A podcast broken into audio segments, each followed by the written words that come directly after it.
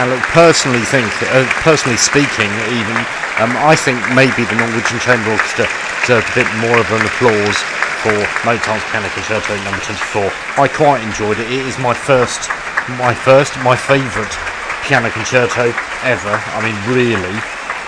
Um, and I did enjoy it.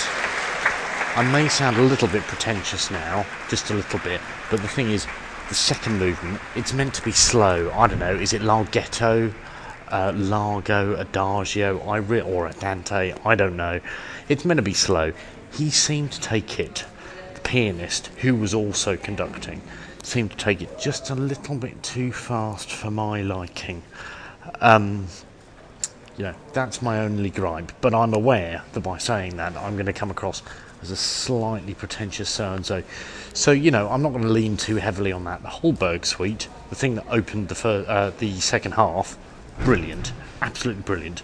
All of the string players, all of the violinists, violas, all stood up. Uh, breathed new life into that, I thought, for me. Uh, it's a lovely thing.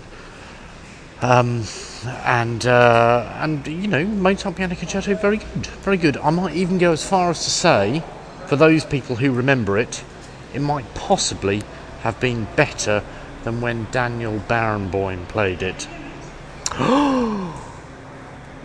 I mean, I don't know. I don't know how to finish that off. Really, I mean, really, I think I probably enjoy that more, more from the chamber, uh, the Norwegian chamber. So well done them, hurrah!